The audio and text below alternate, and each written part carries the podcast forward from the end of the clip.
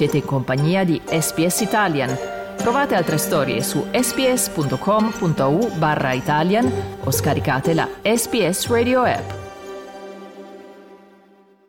Io sono Francesca Valdinoci e questo è un podcast di SPS Italian alluvioni, ondate di caldo estremo, cicloni, insomma il meteo di questo inizio 2024 non ha risparmiato l'Australia. Noi però stamattina cerchiamo di andare un po' diciamo oltre la cronaca, oltre la notizia, di fare un po' di chiarezza con l'aiuto di un'esperta che raggiungiamo in Italia. Buongiorno, anzi buonasera per te a Claudia Faccani, benvenuta su SPS Italian. Grazie, grazie a te Francesca, buonasera a tutti gli ascoltatori. Meteorologa, esperta di modellistica atmosferica, ci aiuterai un po' a leggere eh, questi fenomeni, speriamo di capirci qualcosa. Allora, prima Jasper e poi Kirilli. A sei settimane di distanza due cicloni tropicali hanno colpito il Queensland, un dato che sembra un po' in contrasto con quello che alcuni esperti sostengono, ovvero che i cicloni in realtà a livello globale sarebbero in diminuzione. Cerchiamo di capire innanzitutto come si forma un ciclone e in che cosa consiste poi effettivamente questo fenomeno atmosferico. Ok, allora mm, per fare un esempio abbastanza semplice ma che è chiaro, se per esempio osserviamo un ruscello, l'acqua in un ruscello, vediamo che ci sono delle piccole perturbazioni, no? dei piccoli mulinelli che si possono formare e che poi dopo qualche centimetro diciamo o spariscono o si amplificano. L'atmosfera funziona esattamente nella stessa maniera, è un fluido fondamentalmente fatto di gas e quindi ci sono queste piccole perturbazioni che si formano e se trovano poi le condizioni ottimali per svilupparsi lo fanno. Ora il ciclone tropicale purtroppo ha bisogno di temperature alte, parlo del mare, almeno superiori a 27 gradi e purtroppo il mare dell'Australia in questo momento è abbastanza caldo, si trova sui 29-30 gradi e quindi queste sono le condizioni proprio favorevolissime per la formazione e il proseguimento, quindi la crescita di questi mostri poi alla fine quindi non, non, è da stupirsi che se ne siano formati uno dopo l'altro. Quindi tu non leggi la circostanza appunto di questi due fenomeni così ravvicinati l'uno all'altro come portatrice di particolari significati? È una questione momento, casuale? Sì, come spesso eh, usano dire proprio i meteorologi del Bureau australiano, di meteorologia australiano, non esistono mai due eventi che sono esattamente identici uguali all'altro, quindi questa stagione è cominciata col botto si può dire, così in maniera esplosiva con due cicloni uno dopo l'altro, perché appunto è un evento particolare in quanto sappiamo che c'è un, un evento del Niño in corso e durante un, un evento del Niño normalmente la temperatura del mare intorno all'Australia dovrebbe essere più bassa e invece quest'anno non è andata così perché le temperature continuano a essere elevate e, e quindi eh, queste proprio sono le condizioni favorevolissime per la formazione dei cicloni tropicali. E adesso siamo nella stagione in cui si formano e si possono sviluppare. E quello che è successo fino ad ora ci può far pensare che ci saranno più cicloni in Australia, ad esempio? Sì e no, l'atmosfera è un sistema che viene definito caotico, cioè per fare un esempio, per capirci cosa significa, per noi uno più uno fa due, in realtà per l'atmosfera può fare un numero qualunque. Cosa significa? Che adesso abbiamo cominciato con questa stagione così esplosiva, due cicloni uno dopo l'altro. Potrebbe continuare in, su questa strada per tutta la stagione, tutta l'estate, oppure semplicemente è finita qui. Quindi mh, mm, non lo sappiamo. Se vediamo le statistiche, mediamente in Australia ci sono circa 11 cicloni durante la stagione, la, la stagione estiva però non è detto, può essere di più o può essere anche di meno. Quindi perturbazione atmosferica che incontra il calore della superficie dell'acqua e diciamo provoca eh, questo fenomeno che però no, non è un fenomeno appunto quello del ciclone che un po' si esaurisce in sé perché poi porta dietro di sé tutta una serie di altre condizioni atmosferiche. Diciamo che il, il, ciclone si alimenta attraverso il vapore che viene sprigionato dal mare, ok? È tutto un sistema, diciamo, un gioco di energie. A quel punto cosa succede? Che finché rimane sul mare continua a caricarsi di energia. Nel momento in cui arriva su terra la Terra ovviamente non gli produce, non gli dà più l'energia di cui ha bisogno e quindi il famoso landfall eh, comincia a perdere energia e quindi anche la sua potenza distruttiva. Il problema è quanto ci mette, quanta ne ha guadagnata nel frattempo prima di arrivare eh, lì sopra, perché possono anche viaggiare per diversi giorni sul mare prima di arrivare su terra. Ovviamente sono delle strutture ben organizzate con dei venti abbastanza forti, quindi quando arrivano su terra possono creare ovviamente delle alluvioni, delle piogge persistenti anche abbastanza intense.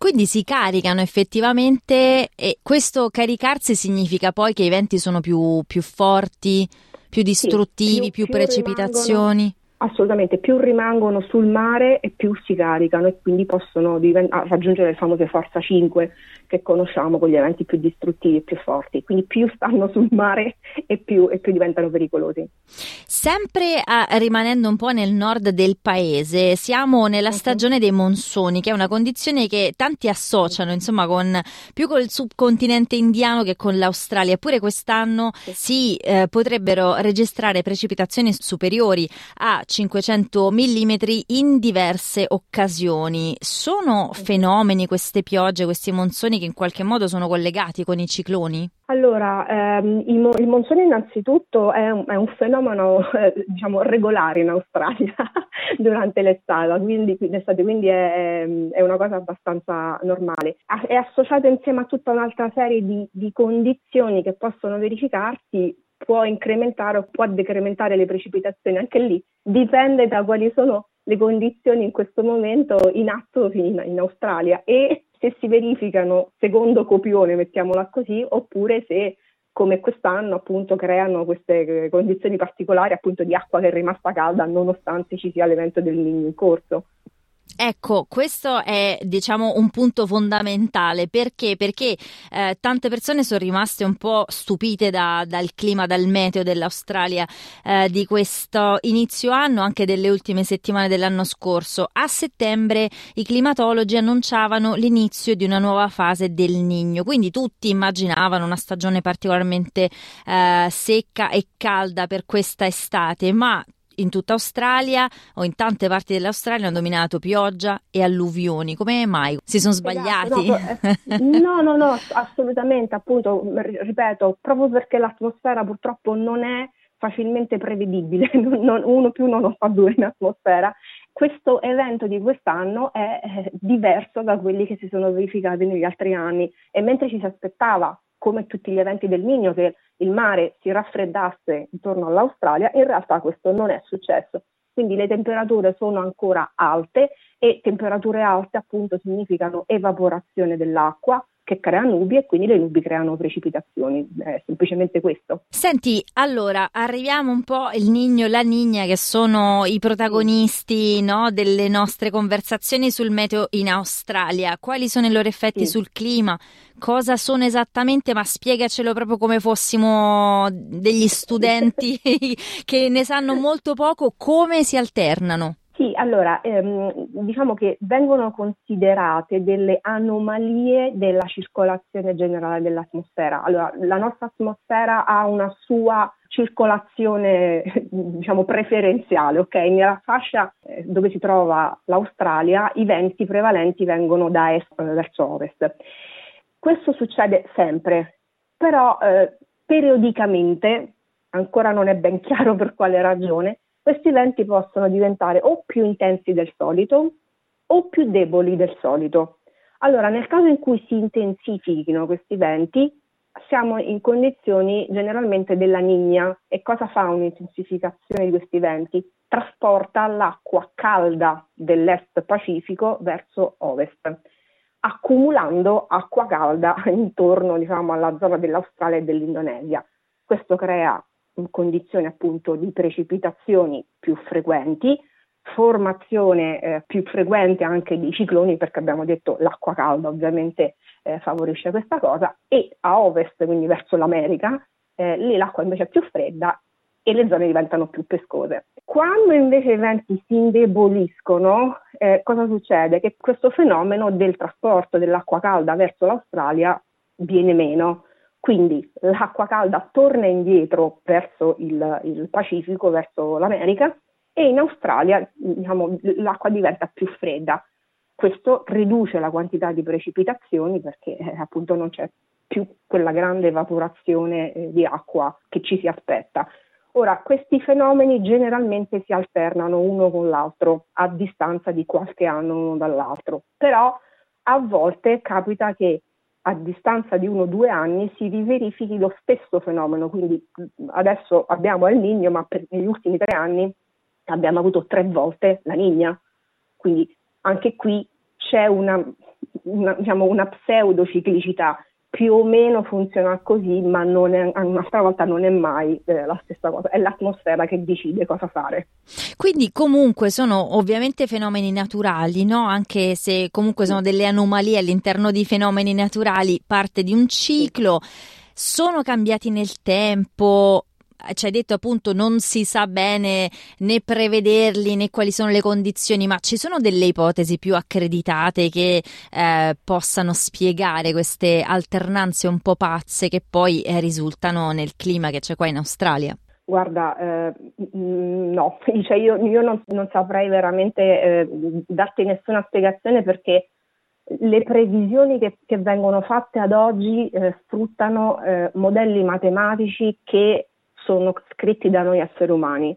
Essendoci, appunto, essendo così l'atmosfera così caotica e essendoci ancora tante cose che non conosciamo bene, i modelli matematici stesso hanno, hanno diciamo, un limite di attendibilità quindi eh, dirti eh, questo adesso porterà inevitabilmente a, in una certa direzione può essere vero come può essere completamente sbagliato. Quindi mm, onestamente non, non, mi, non, mi, sento di dirti che può essere una situazione che ci sta indicando qualcosa. Quello che dobbiamo vedere è che sta succedendo qualcosa, ci sono delle anomalie in corso, ma che siano temporanee o che siano permanenti lo vedremo solo con il tempo il clima dell'Australia, anche a te che sei un'esperta, no, può scappare appunto di dire sì, è un clima veramente caotico, il continente si trova geograficamente in una posizione particolare.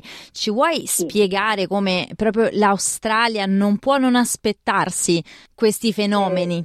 Eh, sì, allora l'Australia proprio per tornare al, fatto della circolazione generale dell'atmosfera, si trova in una zona che si chiama di subsidenza, cioè dove l'aria dalla quota scende verso il basso. Per capirci, ha la stessa latitudine nell'emisfero sud di dove sarebbe il deserto del Sahara nell'emisfero nord. Quindi ci aspetteremmo che ecco, sia completamente desertica come zona.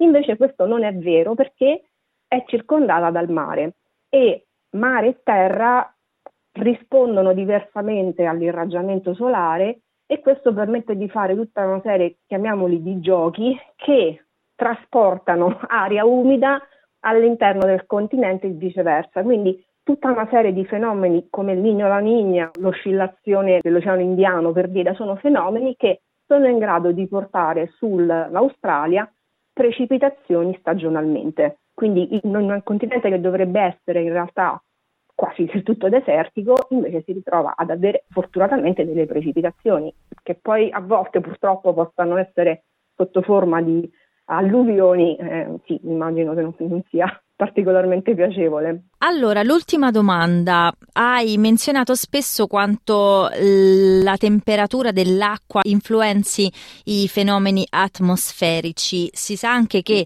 la massa terrestre dell'Australia, come anche l'oceano intorno al continente, si è riscaldato, no? La Terra si è riscaldata di 1,5 gradi dall'inizio delle registrazioni eh, nel 1910, un livello di riscaldamento leggermente superiore superiore alla media globale. Ecco, più eh, acqua calda, temperature più alte anche sulla Terra hanno un'influenza su questi fenomeni che possono indicare appunto questa serie di cambiamenti che anche tu hai citato prima. Partiamo dal presupposto che non possiamo, ormai lo sappiamo, non possiamo considerare l'atmosfera da sola eh, sul nostro pianeta L'atmosfera è in simbiosi con le terre emerse, con il mare, con anche la vegetazione, gioca un ruolo importante. Quindi in realtà sicuramente quello che avviene sulla Terra può condizionare il meteo che a sua volta poi ricondizionerà quello che avviene sulla Terra. Quindi è veramente un sistema simbiotico, come il nostro corpo.